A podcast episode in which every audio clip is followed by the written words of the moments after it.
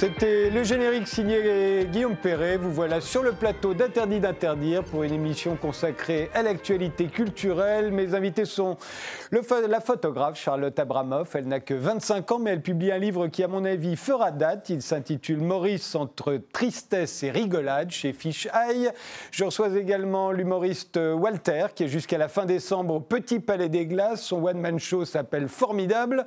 François Vey pour son livre La Tour Eiffel, Vérités et légendes chez Perrin, et Justin Bonnet, des Têtes de chien, un quintet vocal qui reprend les chansons populaires que nous apprenons aujourd'hui à nos enfants, comme Au clair de la lune ou La mère Michel qui a perdu son chat, mais en révélant leur véritable sens. Leur album s'intitule Face cachée et il l'interprète actuellement au théâtre de Ménilmontant.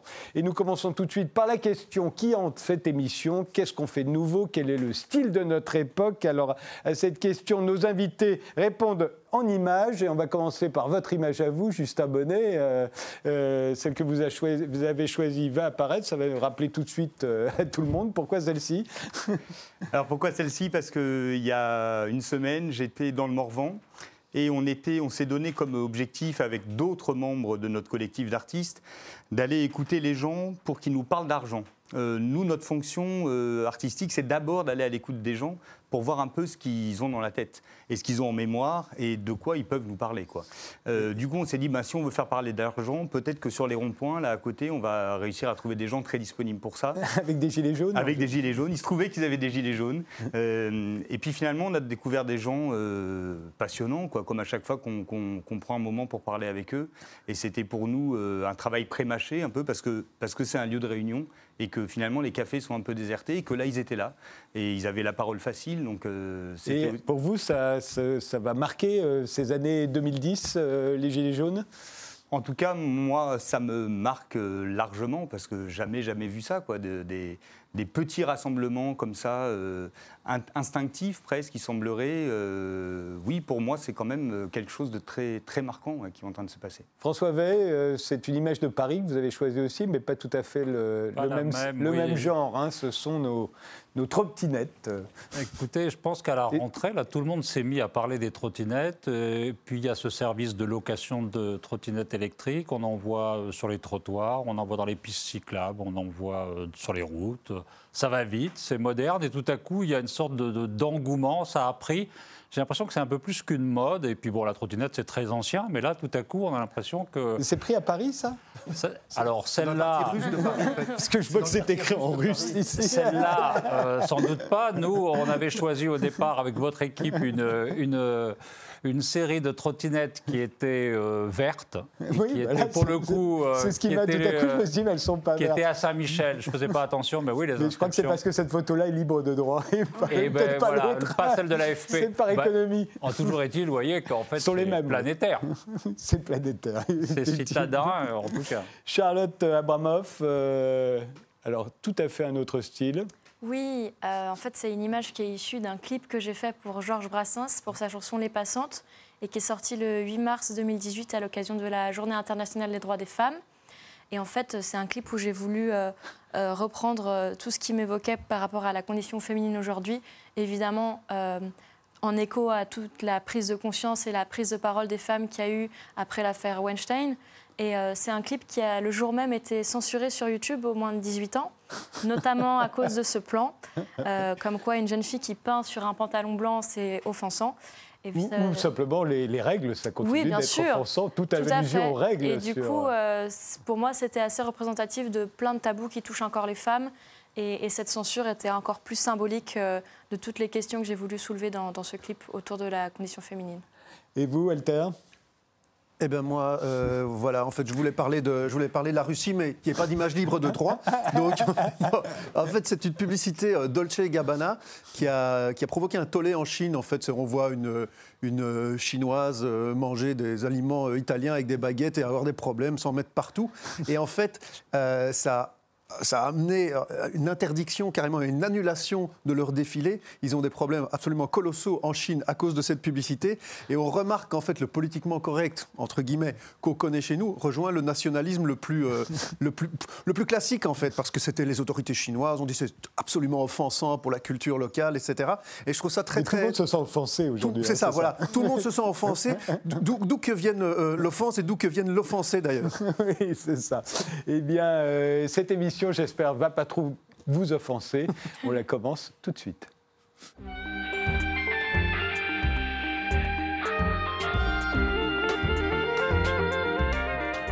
Charlotte Abramoff, euh, vous avez 25 ans, euh, vous avez été repérée par, euh, vous aviez 16 ans par Paolo Roversi, qui est un très grand photographe. C'était aux rencontres photographiques d'Arles. à quel âge avez-vous commencé la photo? Eh bien, en vrai, euh, disons que j'avais reçu un petit appareil photo jetable quand j'avais 7 ans, donc je faisais des petites photos dans la cour de récré et des photos de mes parents à la maison, mais il n'y avait pas du tout de volonté spécifique. Et c'est plus quand j'ai eu 13 ans que j'ai reçu un appareil photo numérique et c'était par un jour d'ennui où, j'ai commencé à faire des photos euh, de mon chat, de fleurs, de converse, des trucs complètement anodins. Mais ça m'a tout de suite plu et, et j'ai tout de suite euh, eu cette volonté de devenir photographe. Et c'est qu'avec les années, à partir de mes 15-16 ans, où j'ai commencé à prendre des portraits euh, de mes amis, de lycéennes, et c'est vrai que la rencontre avec Paolo Roversi, qui était ma, grande idole, euh, ça m'a tout à fait confortée dans, dans, mon envie de faire euh, ma passion, mon métier. Vous sortez aujourd'hui un livre intitulé Maurice. Euh, je l'ai dans la main euh, parce que je pense qu'il fera date, hein, je l'ai dit. Euh, D'abord, c'est un gros livre. Il s'intitule Maurice, Tristesse et rigolade. alors, qui c'est Maurice Le titre de ce livre qui paraît chez Fish Eye? Eh bien, Maurice, c'est mon père qui, en 2011, à l'âge de 79 ans, a traversé un cancer et un coma. et ce coma lui a laissé des séquelles neurologiques. Et vu qu'il était vieux, euh, les, parents, enfin, les, pardon, les médecins n'étaient pas forcément super optimistes quant à ses capacités de récupération. Bon, tout ça a été très douloureux. J'avais 17 ans. Et en fait, euh, avec le temps, pendant trois ans, il est resté assez endormi, très confus, parce qu'en fait, euh, le coma avait lésé son cerveau et il avait perdu toutes ses notions spatio-temporelles. Il était devenu complètement dépendant.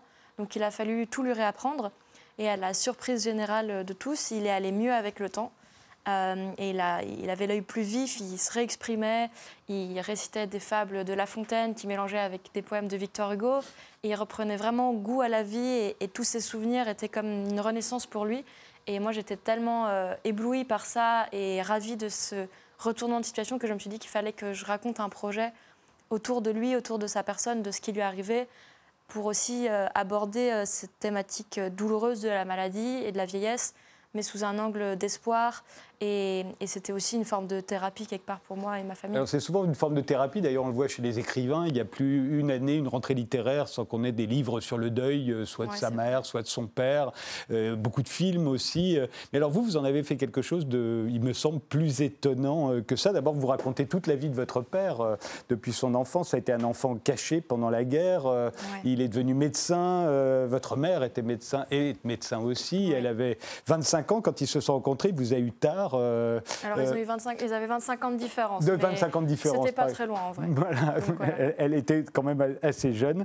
Euh, et puis ensuite, vous commencez à raconter alors, ce qui lui arrive après, après ce cancer, après ce coma. Oui à quel point il est déconnecté de la réalité. Et, euh, et, au fond, vous le décrivez euh, au bout d'un certain temps comme coincé dans un univers parallèle.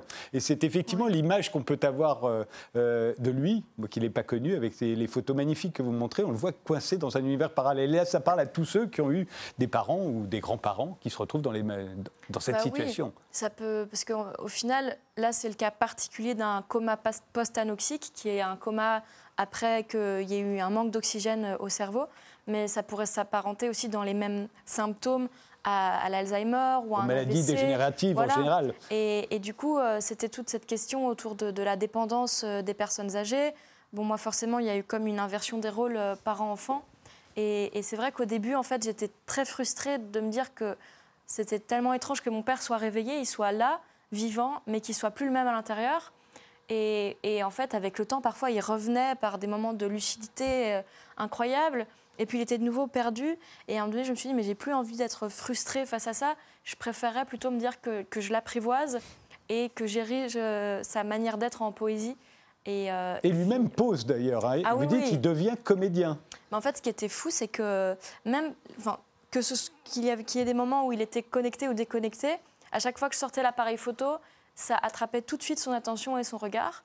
Et, et du coup, même quand il n'était pas très bien, d'un coup, il posait, euh, ça, l'animait complètement en fait. Et du coup, euh, c'était vraiment aussi comme une nouvelle manière de communiquer pour, pour nous, puisqu'il n'était pas, pas toujours à même de parler, même s'il parlait beaucoup aussi. Et, et du coup, euh, c'était, c'était comme un jeu photographique entre nous, et ça nous donnait aussi un but, parce que je pense aussi que, que la vieillesse, voilà, il y a quelque chose un peu de, de l'ordre de la morosité du quotidien. Et là, d'un coup, ce projet, c'était c'était complètement original. Et, il me disait, oui, j'ai l'impression d'être un vieillard pas comme les autres, euh, de devenir un héros. Euh, et ça, c'est dans les moments de lucidité euh, où il vous dit ça. C'est pas tout le temps, il n'est pas tout le temps comme ça. Il était, non, et parfois même au, sein d'une même heure, ça changeait. Et c'est son visage qui changeait, même son regard. En fait, à son regard, je comprenais tout de suite s'il était là ou pas là, en fait. et quand il n'est pas là, il est où? Bah Justement, c'était le mystère absolu. Vous dites qu'il y, a le mystère de, du cerveau qui est là, euh, qui, qui, qui, qui ah, à ce moment-là. C'était un mystère total, ce côté on-off où, où d'un coup il est là, d'un coup il est plus là, euh, où, où, on avait vraiment cette espèce de, de mystère autour de, son, pardon, autour de son cerveau et le fait qu'il était à chaque fois complètement surprenant et que même quand on pensait que, que voilà ça allait, ça allait moins bien, et eh bien il, il se réanimait et il y avait quelque chose de à chaque fois plus étonnant et donc, c'était à chaque fois comme un, émerveillement pour moi, finalement, malgré les séquelles de cette maladie. De, On le voit là, on, se dit là, il est, il est totalement conscient, euh, il est tout à fait là. Là, c'était oui, parce que là, c'est votre père tel que vous l'avez connu, il est un peu plus âgé, mais c'est votre père tel que vous l'avez toujours connu. Oui, oui. Oui, moi, je le reconnaissais, parce que ce qui était fou, c'était que les moments où il était lucide, enfin, les moments où il était déconnecté, parfois, il avait des, les muscles assez raides, euh, le regard perdu, l'air un peu anxieux. Et dès qu'il qu'il était de nouveau là, il avait une beaucoup plus fluidité dans les mouvements, il rattrapait des gestuels d'avant, donc c'était complètement étonnant. Euh, il se remettait à lire des magazines. Euh, Vous dites qu'il fait même des jeux de mots assez ah pointus par ah exemple. oui, par exemple, parfois je disais ça va papa, tu tiens le coup. Puis il me disait oui, je le tiens bien. C'est là, mais waouh, c'est fou, j'avais jamais pensé à cette blague. Et là, on voit qu'il est, il est, euh, là, il interprète quasiment son propre personnage, puisque vous allez partir dans une espèce de récit totalement surréaliste de ce personnage coincé dans un univers parallèle, et c'est effectivement à ça qu'on peut penser euh, quand on, voit un certain nombre de nos proches euh, partir de l'autre côté sans, et pourtant être vivants, et, et lui va le jouer carrément devant votre appareil. Bah, c'est ça, moi j'avais envie que le livre se, divise en deux parties, toute une partie documentaire qui suivait son quotidien et du coup quelque chose quand même dans la réalité, et toute une partie euh, où, j'ai tout mis en scène, euh, j'ai dessiné des décors, euh, on les a construits, je l'ai mis dans des costumes, et chaque pièce était complètement inspirée de son histoire et de ce qu'il a traversé. du coup, il y avait des pièces comme la désorientation, le coma, le royaume, qui étaient à chaque fois comme des tableaux métaphoriques qui reprenaient par les objets mis en scène euh, et par les ambiances, toutes ces, ces espèces d'étapes qu'il a traversées comme des chambres de son cerveau. Et, donc il était. Euh, et en plus, quand on a connu ce genre de situation avec un de nos proches, avec nos parents très souvent, on sait qu'à à quel point ils peuvent être capables d'un humour qu'on ne leur connaissait pas dans ces moments-là. Alors moi, j'imagine que, c'est peut-être le cas là aussi. Moi, mon père a toujours été drôle quand même. Non, non, mais euh, même s'ils ont été drôles, ah mais c'est une autre sorte d'humour. Oui, oui, oui, je vois ce que bah, c'est un humour euh, étonnant et, et c'est un humour qui, en fait, plus noir souvent. Oui, et puis aussi, qui, ça me faisait complètement relativiser sur la perception de la réalité et sur euh, comment il voyait les choses et, comment ces jeux de mots, euh, d'un coup, me, me, venaient voir euh, les choses qui m'entourent différemment. Est-ce qu'il était, roi ou empereur C'était quoi son métier avant? Parce que je trouve qu'il incarne extrêmement bien dans les photos qu'on voit. Il était médecin, psychiatre En fait, il était professeur, enfin, il a été chercheur d'abord, néphrologue, donc spécialiste du rein, de la médecine interne, et puis professeur d'université. Euh, où il faisait la physiologie et la physiopathologie. Euh, donc qui en fait euh, pour un peu, je ne suis pas médecin, mais comprendre tout, comment tout ce qui se passe dans notre corps interagit entre les différents organes et tout ça. C'est votre mère qui était psychiatre Ma mère est psychiatre, oui. Et, elle, elle l'a vécu d'une toute autre manière bah que vous, j'imagine. C'était assez difficile. Aussi, ma mère, parce qu'il a été malade pendant 7 ans, dépendant pendant 7 ans. Donc ma mère, on n'a pas du tout voulu le placer en maison de repos ou dans une institution parce que aussi étant donné tout son passé, où il avait été enfant caché et où il avait manqué de, ses liens Euh, on voulait vraiment le chérir et qu'il reste avec nous. Mais c'était aussi un gros sacrifice pour ma mère parce que la nuit, il se réveillait tout le temps, qu'il fallait. Vous dites que c'est là où il est le plus actif d'ailleurs, la ouais, nuit. Il se réveillait tout le temps. Il, il, se levait pour aller dans la cuisine, chercher des biscuits. Euh, et il ouvrait plein de canettes de Sprite et de Coca. Euh. mais bon, faut suivre quoi. Dans le quotidien, c'est pas toujours facile. Et, et bon, après, l'avantage aussi que ma mère est médecin, c'est qu'elle avait les bons réflexes au bon moment. Et que je pense que c'est beaucoup plus dur pour les personnes qui ne sont pas entourées dans un cercle très proche de médecins parce que on est beaucoup plus euh, confronté à l'incompréhension. Walter? Non, puisque non, je suis, non, je suis. Bon, mon père a, connu quelque chose de similaire, mais euh, enfin un cancer et qui l'a emporté assez rapidement. Évidemment, c'est très touchant. Et, et, ce qui me frappe en voyant ces photos, euh, c'est votre père était un, très bel homme. Est-ce que vous pensez, oui, est-ce que vous pensez que vous auriez pu faire le même travail si s'il avait été plus laid S'il était Parce que s'il il est, enfin, je veux dire, il on dirait presque qu'il que il est, il est oui, c'est son métier, quoi. Peut-être qu'il est devenu photogénique aussi, particulièrement parce que j'ai vu les photos de lui plus jeune. Il est plus banal, euh, alors que là, toute la, quand vous le photographiez adulte, enfin là, maintenant, après ce qui lui est arrivé, il est extraordinaire très souvent. Bah, et parfois très désespéré et très désespérant quand on le voit aussi. Mais en fait, ce qui était assez fou, c'est que c'est vrai que son visage a changé avec le temps. Moi, je trouve toujours trouvé qu'il était très beau. Mais, mais c'est votre papa. Oui, c'est vrai. mais c'est juste qu'en fait, en vieillissant, il, ses yeux grandissaient. Et il avait cette espèce aussi d'expression de l'enfance et qui était euh, hyper touchante, en fait. Il, a, il arrivait à avoir des expressions vraiment où je me disais, mais il est mignon, alors que c'était mon père. Donc c'était super bizarre de trouver son père mignon ou attendrissant. Et, oui, Parce je le regardais comme un enfant. On devient le parent de, ses, de, de, ses, parents à ce moment-là. Est-ce qu'il a vu le livre? Oui, alors il a vu la maquette du livre. Euh, euh, il a vu la maquette entière. C'est d'ailleurs lui qui a trouvé le titre du livre, euh, Tristesse et rigolade, parce que justement c'était une nuit où il était éveillé et il avait mangé ses biscuits. Et je me suis dit, ah, il n'arrêtait pas de me parler. Donc je me dit, ah, bah, c'est le bon moment pour lui montrer aussi le livre. Je ne pouvais pas lui montrer tout en entier parce que c'était beaucoup d'émotions pour lui aussi, surtout tout le début où je raconte son passé. C'était dense pour lui. Du coup, je montrais petit à petit. Et euh, c'est, cette nuit-là, je lui avais montré toute la partie de fin, donc le compte photographique où il me faisait des commentaires sur chaque photo. Et, c'était vraiment à chaque fois soit très sensé, soit très drôle. Et à la fin, je lui dis, mais quelle est ta conclusion de cette histoire? Et il m'a dit tristesse et rigolade. Et j'ai trouvé ça tellement euh, bien résumé finalement et tellement sincère que, que j'ai voulu que ce soit le titre du livre. Donc après, euh, je, lui ai fait écrire pour avoir son manuscrit et c'est ainsi que c'est gravé sur la couverture. Et il est parti en septembre. Hein. Voilà, il est parti en septembre. Un commentaire, François Bay Oui, moi je suis très très ému. Je découvre ce travail-là. Je trouve qu'il y a plein de générosité, plein de tendresse. C'est une très très belle idée. Merci. Et, de l'humour, je trouve. Oui, bah oui, c'était l'humour. Ça, ça, pour survivre, il faut de l'humour. Et euh, on a vu très peu de photos. Hein. Il y en a énormément à l'intérieur et elles sont franchement extraordinaires. Justin Bonnet? Merci. Ben, euh, oui, c'est magnifique. En effet, ça me fait réfléchir à une question que je me pose beaucoup en ce moment parce que je, je mène un projet dans un EHPAD euh, donc avec des personnes en grande difficulté qui, sont vraiment très âgées. Et je ne cesse de me poser cette question comment montrer leur beauté? Euh, Et moi qui suis un artiste de scène, eh ben, je suis bien embêté. C'est très compliqué de mettre quelqu'un qui est invalide, qui est très âgé, euh, sous les lumières d'un projecteur. Alors je le fais avec le plus de délicatesse possible, c'est un peu le cahier des charges, mais je suis un peu jaloux de voir combien, bien sûr, la photographie est un média formidable, et puis l'intimité, quoi. Oui, bien sûr, que vous aviez avec votre père.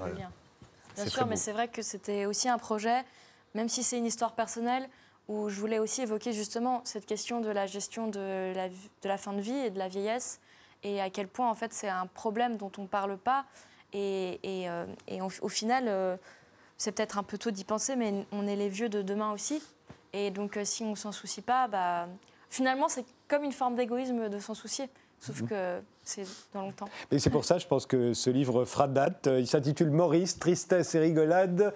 Il est signé Charlotte Abramoff et il est paru chez Fish Eye.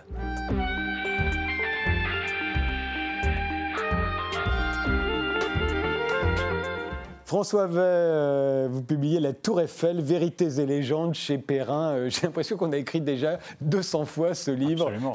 Parce que Dieu sait si cette tour nous, nous, nous fascine, et pas seulement nous d'ailleurs, comme on va le voir. Hein. les Américains sont fascinés par la Tour Eiffel. Alors, euh, il se trouve qu'elle va fêter ses 130 ans l'année prochaine, et qu'ensuite, il va y avoir les Jeux Olympiques en 2024. Donc, il y a pas mal de chantiers. C'est ça qui vous a donné envie de revenir encore une fois sur, sur le destin destin de cette grande dame de fer Disons que ça fait une actualité, mais en fait, j'étais journaliste au Parisien pendant 15 ans et il m'est arrivé, donc pendant deux ans et demi, de diriger les pages de Paris du journal. Donc c'est un journal dans le journal. Et dès qu'il se passait la moindre chose sur la Tour Eiffel, tout de suite, ça prenait des proportions énormes et il fallait réagir euh, s'il y avait le début d'un mouvement social, s'il y avait le début d'une panne, s'il y avait le moindre truc. Et j'étais frappé par ça parce que je pensais qu'elle était tellement dans le décor, dans le paysage et tout ça que ça ne pouvait pas avoir cette charge émotionnelle à chaque fois. Donc ça m'était resté, donc j'ai eu cette proposition d'un éditeur de me pencher sur l'histoire de la Tour Eiffel et je l'ai fait un peu comme quelqu'un qui n'a pas lu les 200 livres justement. Donc je, en journaliste, j'ai enquêté sur la Tour Eiffel. J'ai lu pas mal des livres, pas les 200, mais, mais j'en ai lu quelques-uns. Et j'ignorais que Gustave Eiffel, son vrai nom n'était pas Eiffel. Absolument. Ça m'avait complètement échappé. Et vous savez, en fait, c'est assez étonnant parce que c'est lui qui le raconte. Oui. Il a fait son autobiographie parce qu'il avait envie d'entretenir euh, son image et tout. Il y a plein d'aspects de sa vie qu'on ne connaît pas. Mais il a raconté qu'il était né Bonixhausen, dit Eiffel. Donc un nom vraiment allemand. Un hein. nom allemand. La Son ancêtre était arrivé sous Louis XIV. Exactement. C'est une famille qui est originaire de Rhénanie. Et Eiffel, c'est Eiffel, le massif de la Rhénanie. Et donc. Euh, ben, personne ne l'aurait su sans doute parce qu'il il change de nom. En 1880, il adopte ce nom de Eiffel. Et en fait, il fait ça pour une raison très précise, c'est qu'en fait, ça commence à nuire à sa réputation, ça gêne ses affaires, ça gêne son ascension sociale. Ben oui, après la guerre de 1870... Ben, vous euh, imaginez, c'est une France qui est quand même revancharde, qui est cocardière. Et l'idée, là, il a, il a licencié un de ses dessinateurs industriels dans ses ateliers Eiffel qui sont installés à Levallois. Et le type, pour se venger, il dit à tout le monde, il se répand en disant Mais vous savez pas qui est ce monsieur Eiffel? Il s'appelle Bonixhausen, c'est un espion à la solde de Bismarck, il faut l'arrêter, euh, c'est très grave, vous pouvez pas lui confier de construire des ponts, construire des. Alors, ce qu'on sait un peu, mais qu'on a souvent oublié, parce qu'on on le connaît tellement, euh, Gustave Eiffel, c'est que c'est pas lui qui a dessiné la Tour Eiffel. Hein. le, voilà, ça, c'est la même chose, c'est-à-dire qu'il a l'honnêteté de le dire, mais, il voilà, d'ailleurs, les, les vrais pères de la Tour Eiffel, euh, ils sont eh là. Il y en a un qui est très jeune d'ailleurs. Hein. Il, a, il a quel âge, Maurice Cochelin? Il a 29 ans. Cochelin, Cochelin ou Cochelin? Ou enfin il est suisse encore, d'origine. On, dit un peu comme on veut. Encore Cochelin ou Cochelin. Enfin voilà. Donc c'est lui qui va vraiment dessiner la Tour Eiffel. C'est lui qui a dessiné la Tour Eiffel. Il y a un dessin de 1884 fait à la plume. C'est un ingénieur. Hein. Il y a Émile euh, Nouguet. Oui. Lui, c'est l'ingénieur euh, des méthodes. Qui la redessine derrière pour qu'elle tienne debout. En, en gros, c'est absolument cette idée-là, c'est-à-dire de vérifier que le, techniquement euh, c'est faisable. Et, donc, puis il y a l'architecte euh, Stéphane Sauvestre. Oui. Alors lui, en fait, moi j'ignorais, par exemple, vous voyez, qu'il y avait un architecte derrière la Tour Eiffel. Je savais que c'était une œuvre d'ingénieur. Et ce Stéphane Sauvestre, en fait, il est un peu méconnu, il est un peu en retrait, parce qu'en fait, il a un rôle assez mineur. Une fois que les deux ont fait leurs calculs, que ça va résister à l'air, que ça va être possible de faire la plus grande tour du monde. Hein. oui, à l'époque, tout le monde a échoué hein, jusque-là. 1000 hein. pieds de hauteur, personne n'y est arrivé. Euh, donc. Euh, euh, eux pensent avoir trouvé la solution. Et donc Stéphane Sauvestre, il est là pour décorer, en fait. Il est là pour au départ, ça fait cinq étages. Au départ, c'est une sorte de pylône métallique, mais c'est au-delà de du I2. Et lui, on lui dit, bah, essaye de faire un peu des trucs, des ornements. Donc, il dessine les arcs, il arrondit. C'est lui qui fait les trois étages au lieu des cinq. C'est lui qui imagine les. Bah, bref. les trois étages, on a dit que c'était parce que Gustave Eiffel était franc-maçon dans le genre des, légendes qui courent. Alors, la légende qui court. parce que c'était les trois stades de la franc-maçonnerie. Les trois degrés. C'est les trois grades de la maçonnerie et tout. En fait, on est à peu près certain que c'est pas un symbole maçonnique comme on le trouve partout sur Internet, parce, tout simplement parce qu'en fait, le dessin, il résulte du calcul des ingénieurs, et ensuite l'embellissement, c'est Stéphane Sauvestre, qui n'est pas franc-maçon, qui cherche pas... Mais une fois qu'on a dit ça, il faut dire que Gustave Eiffel, on pense qu'il est franc-maçon. Aujourd'hui, les historiens spécialistes de la franc-maçonnerie disent qu'il est franc-maçon.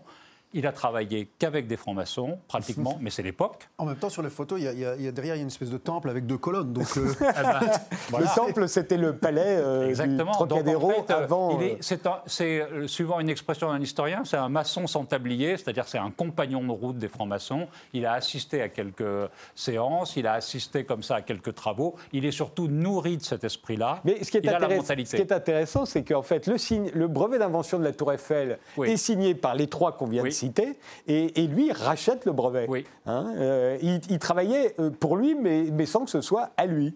Voilà, et ça, c'est quelque chose qui est tout à fait dans son tempérament, qui explique aussi sans doute la réussite du monument et tout. Il a un côté quand même très, très mégalo. Quand il s'approprie quelque chose, il le fait Oui, à parce qu'au début, il est, il est assez sceptique hein, quand il lui Il en est parle. assez sceptique parce qu'on lui a demandé, en gros, c'est un peu une précommande. On lui a dit voilà, il y a cette exposition universelle, vous avez déjà participé à la précédente, faites-nous quelque chose de très étonnant. Ça va être l'entrée. Donc, euh, il dit à ses ingénieurs bon ben voilà, étonnez-moi Benoît, faites quelque chose d'extraordinaire. Les types arrivent avec le pylône, c'est sans doute pas ça qu'il attendait. Il se dit qu'il y a une question de faisabilité, il pressent sans doute que ça va être très très difficile à faire admettre au pays.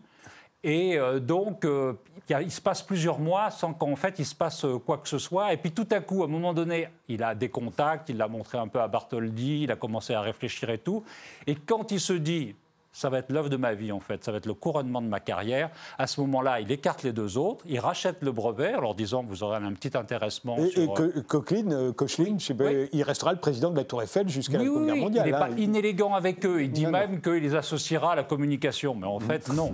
En fait, non. C'est la Tour Eiffel pour nous tous. Et en fait, il a écarté les deux autres, il a racheté. Et puis voilà, c'est son œuvre parce que c'est une œuvre de bâtisseur, en fait. C'est une œuvre de constructeur. L'un des exploits, c'est d'arriver à ériger ça en deux ans. Et puis il fallait y croire, euh, surtout, puisque comme on l'a dit, les Italiens ont essayé. C'est pour ça que les Américains sont fous de la Tour Eiffel. Ils ont essayé, ils n'y sont pas parvenus, et ils n'arriveront pas à faire mieux pendant 40 ans. Absolument. 40 Absolument. ans. Il faut attendre 1930 pour, pour que le les, Chrysler les Building le- la dépasse, euh, mais face à un immeuble d'habitation. On va continuer de parler de la, de la Tour Eiffel, de ses vérités et légendes avec vous, euh, François Vey, juste après une pause.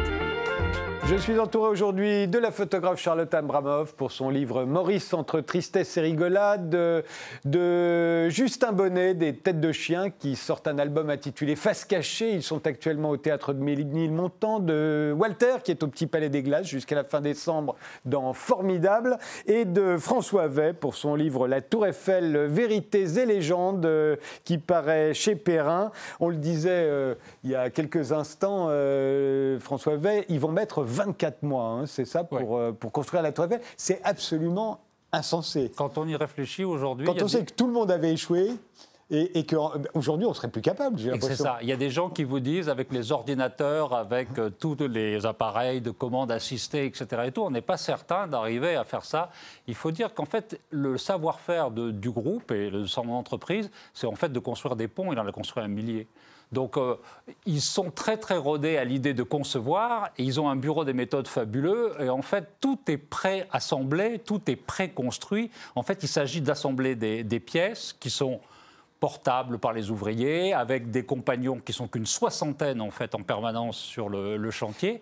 C'est un savoir-faire Oui, industriel. enfin, en même temps, vous le dites, ils sont sur un terrain quand même relativement marécageux, juste au bord de la Seine. Ils vont être obligés d'inventer des caissons Ouais. pour pouvoir les travailler en profondeur. Le- le- les fondations, c'est un énorme. étanches. Les, Voilà. les- fondations, c'est un énorme problème. Alors en même temps, bon, il ne faut pas se cacher les choses. Ils avaient déjà fait des ponts. Ils ont déjà utilisé ces caissons. Ils ont su, effectivement, ils ont déjà eu ce problème de construire sur des berges ma- marécageuses. Mais c'est vrai que là, le risque est quand même important parce qu'il faut être vraiment au millimètre. Il faut vraiment que les quatre euh, piliers reposent sur des fondations qui soient bien établies. Donc, ils passent beaucoup de temps, en fait, à faire Il, ça. il va y avoir des grèves quand même, hein, parce qu'à un grèves. Il a- moment, euh, il faut y aller. hein. L'exposition universelle va ouvrir. Donc, Il y a euh, des grèves parce que même s'ils sont très bien payés pour l'époque, euh, les conditions euh, météo sont terribles et donc ils affrontent une grande chaleur et après de plus en plus froid et donc il y a une grève en septembre, il y a une grève en décembre et là aussi c'est le côté euh, Eiffel chef d'entreprise, c'est dans un premier cas, il lâche un peu du lest, il ouvre une cantine, il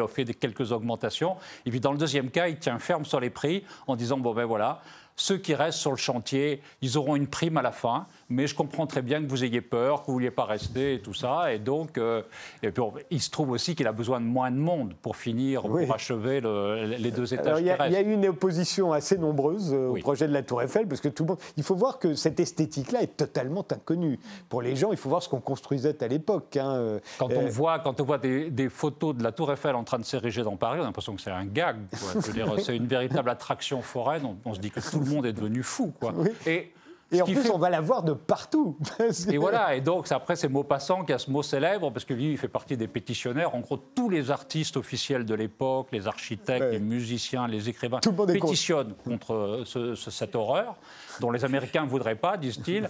Et, et, quand elle est faite, Maupassant, euh, on le trouve en train de déjeuner et de dîner sur la tour. On lui dit, écoutez, quand même, il dit, mais c'est le seul endroit où je ne la vois pas. c'est ça. parce que c'est... Un jour, j'ai visité un immeuble à Bruxelles parce que je cherchais un appartement et c'était dans l'immeuble le plus laid. Donc, ils avaient repris cette citation, c'est dans l'immeuble le plus laid de la rue. Et je dis, bah, bon, quand même, c'est aussi cher que les autres. Monsieur, c'est le seul endroit où vous ne voyez pas cet immeuble. Donc elle a été reprise. c'est la raison pour laquelle il est cher, effectivement. Et, c'est drôle, il y a Charles Gounod, Qui est le grand peintre pompier, déteste la Tour Eiffel, alors que assez vite, dès 1900, tous les artistes modernes vont l'adorer. La, tour, elle va être euh, peinte par euh, les impressionnistes, elle va être euh, peinte par toute l'avant-garde picturale, et ensuite, les gens de cinéma, ça coïncide avec l'essor du cinéma, se l'approprient et c'est un objet cinématographique extraordinaire et on en fait des films dès le début des années, dès le début du cinéma en fait. Et les Américains sont fascinés par la tour. Hein. Thomas Edison euh, est le premier à la visiter. Ensuite, il y a Buffalo Bill qui arrive avec 40 sioux.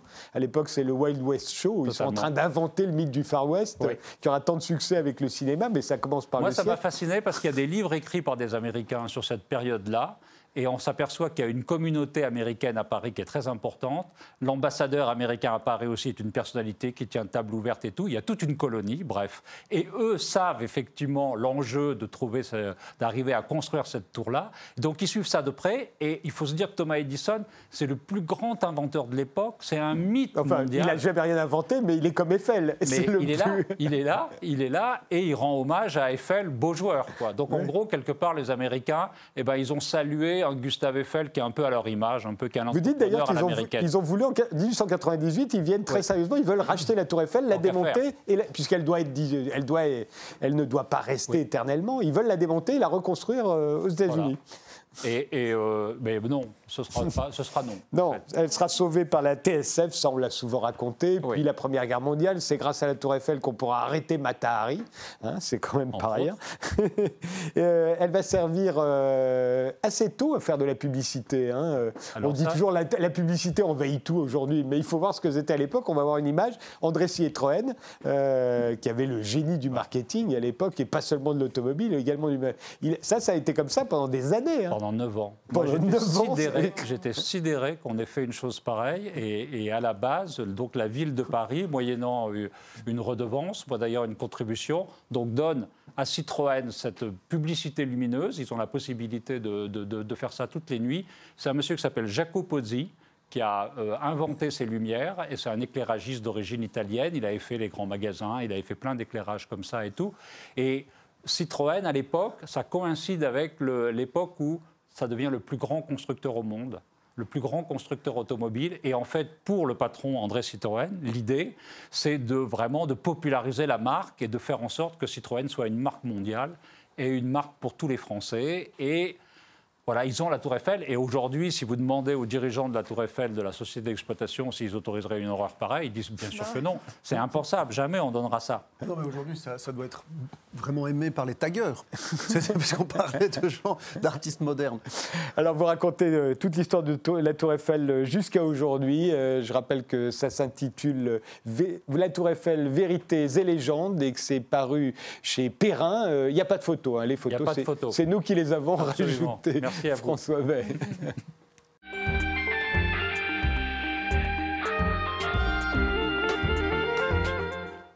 Walter, vous êtes au Petit Palais des Glaces jusqu'à la fin du mois de décembre dans Formidable, euh, c'est le titre. Qu'est-ce qui est formidable? Ce qui est formidable, c'est euh, ce qui est formidable, c'est la vie. Si on se rend compte qu'on n'est pas si formidable que ça, en fait. Je pense que euh, parlais tout à l'heure de la publicité euh, Dolce Gabbana et du côté offensé euh, permanent, permanent des gens. Et je pense qu'il y, a moyen. Les gens passent leur temps à se, à, se plaindre. Alors on a d'un côté ceux qui sont offensés et de l'autre ceux qui disent que c'était mieux avant. et je pense qu'en réalité, la vie est formidable si on se rend compte qu'on n'est pas tellement formidable soi-même. Et, euh, c'est une condition pour, pour que la ville soit en fait. Vous êtes belge, d'ailleurs, un de vos précédents spectacles s'intitulait Walter, belge et méchant. Oui. quel est l'avantage d'être belge par rapport à tous ces humoristes français qui, grouillent hein, aujourd'hui. Oui, font une concurrence sauvage. Il faut tout à fait. Ils font une, concurrence un petit peu injuste aux humoristes belges de Paris. Vous faites bien de le remarquer, mais tous ces humoristes français. Mais l'avantage d'être belge, c'est qu'en fait, j'ai l'impression que malgré tout, on a quand même toujours une espèce de joker, une espèce de carte blanche. On peut dire plus de trucs. Enfin, moi, j'ai l'impression que je pourrais, peux dire plus de choses que si j'étais parisien, par Et c'est lié à l'accent, d'ailleurs. Je pense que oui, c'est ça. Je pense qu'il faut absolument pas gommer son accent. Il faut oublier tout ce qu'on vous a appris au cours de théâtre, parce qu'évidemment, un accent bruxellois n'est pas terrible pour interpréter Jules César, par exemple. Mais, euh, mais, mais, mais c'est un avantage, c'est un avantage considérable, oui. Les gens, comme si vous aviez, euh, allez, la carte de la bonne humeur. Allez, vas-y, il ne pense pas vraiment, il pense pas ce qu'il dit. Alors que bon, j'avais fait, fait, fait, il y a quelques années un un sketch sur Coluche parce que justement toutes ces histoires de gens offensés me faisaient penser à mon enfance où en Belgique les gens étaient extrêmement vexés parce qu'on s'en rend pas compte. Il y les histoires belges. Exact, extrêmement vexés par les histoires belges alors que moi ça me faisait beaucoup rigoler. J'écoutais le sketch, j'avais bien compris que c'était tombé sur nous mais que ça aurait pu tomber sur n'importe qui. Et euh, je, racontais ça dans mon spectacle et je terminais en disant voilà il s'est foutu de nous, euh, etc. Coluche, euh, tout le monde s'est foutu de nous, Jules César et plus récemment Coluche avec toutes ses blagues. Mais bon lui heureusement un camion lui a fermé sa grande gueule. et je disais ça sur scène, j'ai dit ça à la télévision. J'ai été invité partout. Les gens étaient là, mais c'est pas possible, mais c'est pas grave, il est belge, il pense pas ce qu'il dit. Alors que... Vous dites un peu, d'ailleurs, vous parlez de la Belgique, vous dites c'est un peu comme la bonne copine moche. Oui, c'est ça. On est... En fait, je faisais une comparaison dans les pays. On aime toujours, euh, on aime toujours avoir un copain belge. C'est presque à la mode, si on a son copain belge, euh, on a la on n'est pas sexy, mais on nous aime bien. Alors que d'autres pays, c'est l'inverse. Vous voyez, les Suisses, par exemple, on dit ils sont fiables, mais ils sont chiants. Il faut mieux avoir un copain belge et une montre suisse que l'inverse. Voilà. Et, donc, je voulais juste terminer sur cette histoire de Coluche. Ce qui est, ce qui est, ce qui est frappant, c'est que je parlais du côté offensé. J'ai reçu beaucoup, évidemment, de mails d'insultes, parce qu'avec les réseaux sociaux et de messages, j'ai reçu pas mal de messages. Alors, qui me disaient notamment, mais tu te rends compte, espèce d'imbécile, est-ce que tu te rends compte de ce que sa famille doit penser de ce sketch Alors que j'ai su par la bande et de façon sûre que le fils de Coluche trouvait ça à mourir de rire. Donc euh, en, réalité, il y a aussi un décalage entre, entre l'image qu'on peut donner, de l'impression qu'ont les gens et la réalité. évidemment beaucoup sur les clichés, notamment les clichés euh, concernant la Belgique. Par exemple, vous dites que vous n'aimez pas le cyclisme, ce qui paraît toujours étonnant. Hein. Oui, oui c'est casse-pied, c'est affreux le cyclisme. Je dis, c'est tellement chiant que je croyais que c'était de là que venait l'expression aller à la selle. Vraiment, le cyclisme, c'est un, un, un, sport de pays plat, ce qui est étonnant, mais, mais non, j'aime pas du tout. Vous dites que vous n'aimez pas le cyclisme, mais vous aimez bien le dopage. Ah oui, ça, oui, ça c'est bien. Le dopage, comme tout le monde dans le show business, je pratique un petit peu, mais en amateur, évidemment, en amateur. Alors, je voudrais dire un mot sur votre tenue, puisqu'on la voit euh, en photo. Vous n'êtes pas habillé comme vous l'êtes, vous êtes beaucoup moins élégant euh, sur scène. Néanmoins, c'est assez recherché. Je vous remercie. Je me demande toujours comment naît la, la, comment naît la tenue euh, d'un humoriste. Pourquoi ceci plutôt cela? Vous avez d'ailleurs dessiné une sorte de mode d'emploi. Oui, voilà. On vous voit sur scène, euh, on l'a vu avec des, des, revers milanais à votre gilet. Euh, vous voyez, donc c'est plus, Un, gilet croisé euh, à revers milanais. Pourquoi cette tenue-là plutôt qu'une autre? Eh ben parce que la, la, tenue, en fait, la, veste sur ici, nous sommes assis entre gens de bonne compagnie, on discute calmement, buvant un verre d'eau. Sur scène, sous les projecteurs, mon expérience me montre que la, veste ne tient pas très très longtemps. Oh, bah, et, elle, permet a tenu sur euh, Thierry Le Luron, sur. Euh, bah, je, me souviens de Fernand Reynaud avec carrément un imperméable. Oui, bah, écoutez, leur gland sudoripare était peut-être différente euh, des miennes, mais en tout cas voilà. Donc j'avais voulu. non, il faut créer une espèce de. On peut pas créer trop de distance non plus en one man show avec le public. Il faut. Ah oui, c'est une façon de.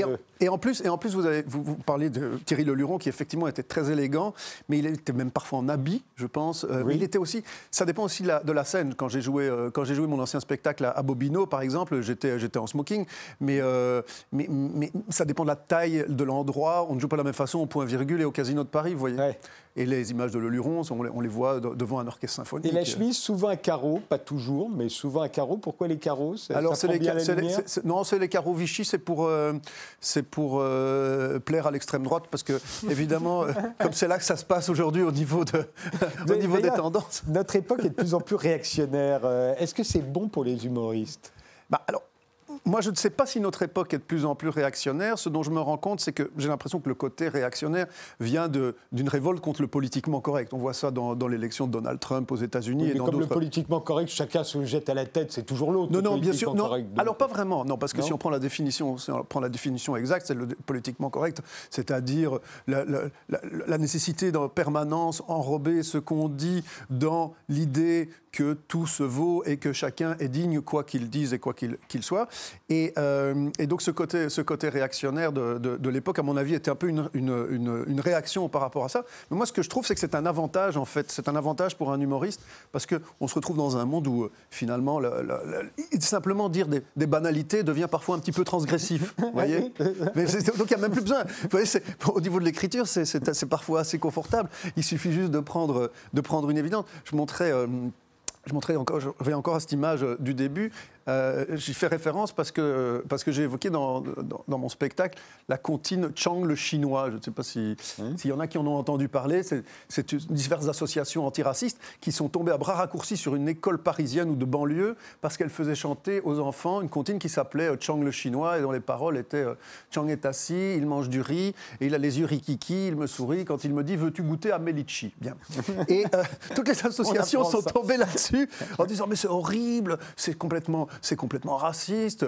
Euh, le mec s'appelle Chang, donc il est chinois. En fait, je suis désolé, le mec qui s'appelle Chang, il est chinois. Hein. et franchement, s'il est chinois, il mange du riz. Donc c'est plutôt moi la, phrase Veux-tu goûter à Medici qui me gênait, personnellement. Mais, mais, mais je trouve ça tellement. En fait, il y a juste besoin de raconter l'histoire pour qu'elle soit amusante, quoi. Comment est-ce qu'on peut perdre son temps et de l'énergie à aller persécuter des professeurs qui font chanter une comptine à des gosses? Vous comparez euh, l'Europe à un club échangiste. Oui, tout à fait. Bah, déjà, on laisse pas rentrer les Turcs.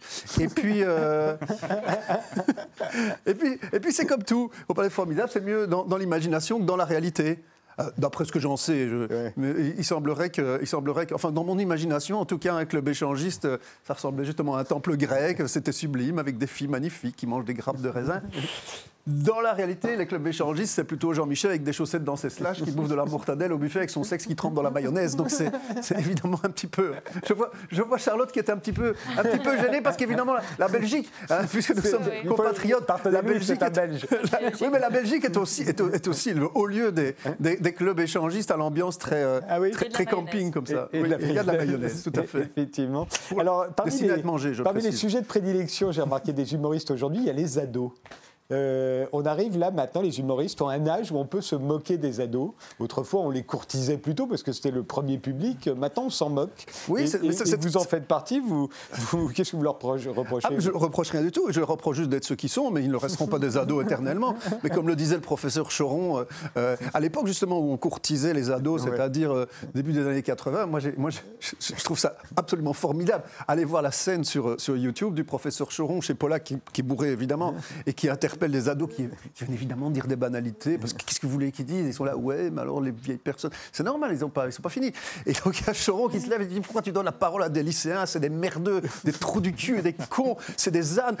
Et, en, fait, en fait, si on regarde et qu'on est tout à fait objectif, il a raison. Il ne le dit pas de façon très élégante, mais enfin, c'est Choron. Euh, euh, et, euh, et, ça, je trouvais ça, je trouvais ça absolument, formidable. les, ados aujourd'hui, c'est des punks dans un hôtel 5 étoiles. Oui, c'est ça, c'est des punks à chiens dans un hôtel 5 étoiles. Et voilà des gens qui n'ont aucune raison de se plaindre et qui se plaignent à longueur de journée. Ils se plaignent, ils, dire, ils, tout va bien, ils ne travaillent pas, ils ne cuisinent pas, ils ne se lavent pas. Tout va bien, quoi. Je veux dire, leur vie est formidable. Il y a, une, une, tendance générale aujourd'hui chez les humoristes, c'est faire participer le public. Euh, et, parfois, ça peut être assez pathétique. Et parfois, même vous-même, vous allez presque, on dirait que vous mendiez. Hein. C'est-à-dire que vous en êtes à leur demander alors, est-ce que quelqu'un est venu en voiture? Est-ce que vous avez des enfants? C'est-à-dire vraiment pour pouvoir les faire participer. Quoi. Alors, non, ce qui se passe, ce qui se passe c'est qu'évidemment, ça dépend aussi de la, de, la, de, la, de la taille de la salle. Encore une fois, c'est comme la tenue vestimentaire dont je, dont je, dont je parlais tout à l'heure. Si on est dans un, dans un petit, en petit comité ou dans une, salle, dans une salle de taille moyenne, eh bien, ça fait partie de, ça fait partie de l'illusion aussi de spontanéité. C'était pas l'influence des réseaux sociaux. Alors, l'influence des réseaux sociaux et peut-être peut du zapping, c'est le temps d'attention des gens qui est moins grand, et c'est une façon, c'est une, façon de, de, rappeler, de rappeler tout le monde à l'ordre en permanence pour un public euh, dans les spectacles d'humour qui a parfois peut-être un petit peu moins discipliné que celui de, je ne sais pas, de Romeo Castellucci. d'applaudir, par exemple. maintenant, toutes les outrances sont permises. On peut demander au public d'applaudir.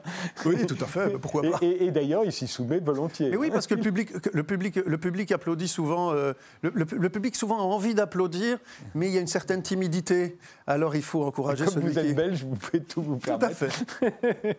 Ça s'appelle Formidable. C'est au Petit Palais des Glaces jusqu'à la fin du mois de décembre. C'est bien ça, Walter? Jusqu'au 29.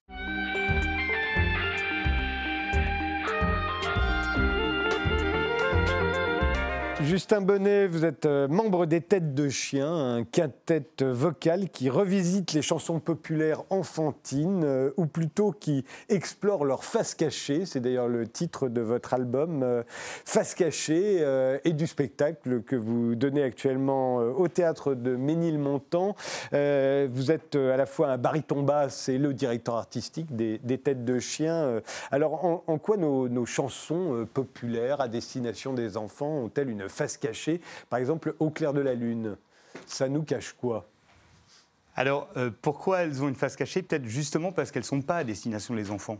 Et que ça a été une réappropriation des mouvements d'éducation populaire, en fait. De dire voilà des chansons paysannes euh, qui iront très bien pour les enfants, finalement. Et je pense que les gens ont lu le texte un peu rapidement et se sont dit bah, si les paysans le disent, les enfants peuvent le dire et il n'y a pas de problème. Or, au clair de la Lune, euh, sans aller jusqu'à une étude euh, extrêmement poussée, c'est quand même une charge érotique assez puissante euh, que d'imaginer cette clé qui est recherchée dans le noir et on ne sait ce qu'on trouvera. Mais la porte se referma, dit le dernier couplet. donc en fait, il n'y a, pas grand-chose à démontrer, il y a juste à dévoiler des choses qu'on a un peu oubliées. Ou Ma chandelle est morte, par exemple Ma chandelle est morte, évidemment. en fait, toutes ces chansons, c'est presque trop facile. Et, et battre le briquet, pareil tout pareil. Tout pareil. Euh, en fait, les connotations euh, érotiques ou sexuelles sont, sont, faciles à lire. Et en même temps, nous, notre, notre décision, ça n'a pas été d'axer sur une lecture euh, tout à fait éclairante, mais de dire finalement, le champ des possibles et des interprétations reste ouvert. C'est-à-dire qu'on ne fait pas une conférence en disant voilà ce que dit la chanson, mais on propose simplement aux auditeurs d'être amenés un peu à eux-mêmes et de se dire ah bazar, je chante ça à mes gamins, c'est ce que je chantais quand j'étais petit, et en fait, on aime bien faire rougir les parents. Euh. Un, cas, assez exemplaire, c'est la pêche aux moules. Euh, les plus âgés se souviennent que du temps du petit rapporteur, émission animée par Jacques Martin, où il y avait Pierre Desproges d'ailleurs, euh, ils ont réussi à faire chanter à toute la France cette chanson, à la pêche aux moules, qui avait l'air très gentille et très niaise. Et, les gens. Alors pourtant, tout le monde la chantait, donc tout le monde voyait bien de quoi ça parlait. or, c'est carrément un, un, viol collectif, mm. mais personne n'avait l'air d'en être conscient. Oui. À la pêche c'est l'histoire d'un viol collectif. Aujourd'hui, ça ne passerait plus. C'est extrêmement troublant, ça, en effet, euh, à la, pêche au moule. Alors, effectivement, la mélodie à la pêche au moule, moule, moule, ben, on ne se pose pas la question, on va me dire yes, super. Et puis bon, ben, on écoute les paroles, ou en principe d'ailleurs on ne les écoute pas, on connaît que le premier couplet, puis on n'essaie pas d'aller plus loin. Euh, les, jolis, les jolis garçons m'ont pris mes vêtements, bon. Mais on ne veut pas trop savoir parce qu'on est entraîné par la force de la musique et de la mélodie. Et c'est la raison pour laquelle, dans notre manière de dévoiler un peu les faces cachées, on a utilisé une autre mélodie. Parce qu'en fait, ces mélodies traditionnelles, elles ont comme point commun de ne pas être figées et d'avoir toujours j'allais dire, autant de versions que d'interprètes, c'est-à-dire des multitudes de versions différentes. Et du coup, nous, on s'est dit quand même, ce texte mérite d'être entendu parce que c'est glaçant, c'est très intéressant, évidemment, théâtralement aussi, pour notre metteur en scène, que de, que de parler de choses très difficiles à évoquer. Euh, et du coup, on a utilisé une autre mélodie et qui a été collectée c'est un C'est le cas dans Il était une fois le, un petit navire, on l'a tous chanté. C'est bon, on, comprend d'ailleurs quand on la chante quand on est enfant qu'ils se mangent les uns les autres. c'est une vraie histoire de cannibalisme. Sauf que comme vous l'avez beaucoup ralenti, vous, et là tout à coup on se dit mais c'est une, histoire horrible. oui, c'est ça. On très au sérieux. On va, on va écouter un extrait de, de, Sur le pont du Nord par exemple. Euh, petit extrait, vous nous direz après de, de quoi ça parle sur le pont du Nord. Sur le pont du Nord, un balier donné. Sur le pont du Nord, un balier donné. Adèle demande à sa mère d'y aller, Adèle demande à sa mère d'y aller. Non, non, ma fille, tu n'iras pas danser, non, non, ma fille, tu n'iras pas danser. Monte à sa chambre et se met à pleurer, monte à sa chambre et se met à pleurer. Alors de quoi ça parle? Alors, de quoi ça parle L'appareil, on n'aime pas trop dire une seule solution, mais il y a une solution qui est très intéressante, c'est d'imaginer que c'est l'histoire de cette euh, jeune fille qui veut aller danser, et son frère lui permet d'y aller, en fait, euh, en, allant au-delà de l'interdiction euh, parentale, et puis ils se noient tous les deux. Euh, alors, est-ce que ça parle d'inceste Peut-être. En tout cas, là aussi, c'est une lecture psychanalytique possible. Imaginez que deux enfants qui ensemble vont, vont danser et puis finissent par euh, se noyer parce que le pont cède sous, les, sous leurs pas, en fin de compte. Bah, effectivement, là, c'est. C'est peut-être aussi une manière de dire aux enfants écoutez vos parents quand ils vous interdisent d'aller quelque part. Bien entendu. Bien C'est une façon de dire que les ponts auraient été mieux construits par euh, Gustave Eiffel. Gustave Eiffel, effectivement. Nous, la mère Michel. Alors la mère Michel, on le sait tous, a perdu son chat. Oui. Est-ce que ça a un rapport avec le petit chat est mort que disait Agnès dans l'école des femmes euh, On, euh, on peut toujours l'imaginer, avec toujours cette, ce doute un peu du chercheur que je suis par rapport à la tradition orale, de se dire. Et- essayons de ne pas dire euh, quelle est la bonne version. Euh, Essayons de ne pas dire quel est le sens profond. Essayons d'ouvrir les, les possibilités d'écoute simplement et d'ouvrir le sens. Quoi. En, en tout cas, oui, c'est sûr que nous, on aime bien jouer autour de- du perlustu cru, autour d'une certaine cruauté. Et c'est la raison pour laquelle, musicalement, par exemple, on a fait un arrangement qui, rappelle la musique yiddish, euh, et avec, avec tous ces, frottements et, ces choses un peu ambiguës. Donc on, on se contente, j'allais dire, de montrer l'ambiguïté. Et puis après, à chacun de- d'y lire des histoires de, de- de chats ou pas. euh, ça, ça- on laisse aussi les âges différents. Ça, vraiment, de ce point de vue, c'est vrai qu'on aime bien imaginer, enfin on le voit d'ailleurs, hein, que les enfants euh, lisent tout ça avec beaucoup de joie, et puis les parents sont parfois un peu mal à l'aise, et on aime bien. Alors il y en a une que, dont j'aime beaucoup l'adaptation que vous avez faite. On va en écouter tout de suite un. Mais alors là, vraiment, je ne vois pas de quoi ça peut bien parler. Enfin, qui ne soit pas dans la chanson à la première écoute. C'est Cadet Roussel. C'est l'histoire d'un huissier, visiblement, Cadet Roussel. On vous, on vous écoute. Y'a des rousselles à trois maisons qui n'ont ni poutre ni chevron. Y'a des rousselles à trois maisons qui n'ont ni poutre ni chevron. C'est pour loger les hirondelles. Que direz-vous de qu'a des rousselles? Ah, ah, ah oui, vraiment, qu'a des rousselles et bon enfant. Qu'a des rousselles à trois habits de jaune, l'autre en papier gris. À des rousselles à trois habits de jaune, l'autre.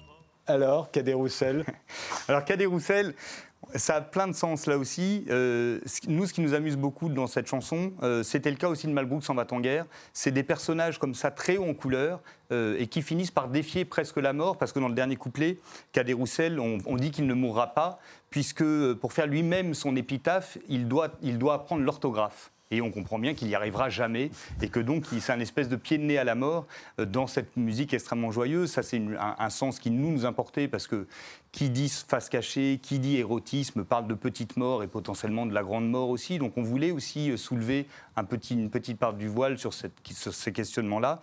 Et puis, euh, peut-être plus encore, c'est une chanson qu'on qu'on a, bien sûr, qu'on connaissait tous, mais qu'on a recollectée dans une banlieue d'Auxerre. Euh, euh, euh, Cadet Roussel étant un personnage au Serrois. Et en fait, on s'est rendu compte qu'à Sainte-Geneviève, qui est vraiment une cité, quoi, pas, très sympathique de premier abord, eh ben, il y a un ado, justement, on en parlait, des ados, qui sont finalement pas tous si cons, parce qu'il y en a un qui, nous a chanté très très vite comme ça dans un couloir. Oui, moi j'en connais des vieilles chansons, Cadet Roussel, gars, moi je connais plus trop le texte, mais oui, je la connais. Et ça nous a beaucoup fait rire, et je trouve qu'il était arabe, lui, enfin d'origine maghrébine. Et du coup, en reprenant cette chanson, on a repensé à lui. Et on s'est dit, mais finalement, euh, Kader Roussel, ça pourrait être Kader Roussel. Et puis fin- finir par rigoler avec ça. Et, et du coup, ça nous a donné cette idée un peu idiote euh, d'utiliser le, le rail, en fait, pour, euh, pour essayer de l'arranger de manière effectivement un peu arabisante. Donc c'est nos faces cachées à nous, c'est nos bêtises. Exactement. Ce sera donc, euh, c'est donc au théâtre euh, de Ménilmontant jusqu'au 12 décembre. Vous y êtes les mardis, les mercredis, les dimanches On y est régulièrement, il faut dire les dates précisément. Voilà, il faut les regarder euh, sur le site, c'est plus sûr. Je vous remercie tous les quatre d'avoir participé à cette émission. Maurice, tristesse et rigolade. Oui. Le beau livre de photographie de Charlotte euh, Abramoff est paru aux éditions Fish Eye. Euh, formidable, le one-man show de Walter, c'est au Petit Palais des Glaces jusqu'à la fin du mois de décembre. Euh, le livre euh, de François Vey, La Tour Eiffel, Vérités et mensonges, c'est aux éditions Perrin. Et Face cachée, c'est le titre de l'album et du spectacle des Têtes de Chien. Et le spectacle, c'est au théâtre de Ménilmontant. Merci de nous avoir suivis. Rendez-vous dans un prochain numéro d'Interdit d'interdire.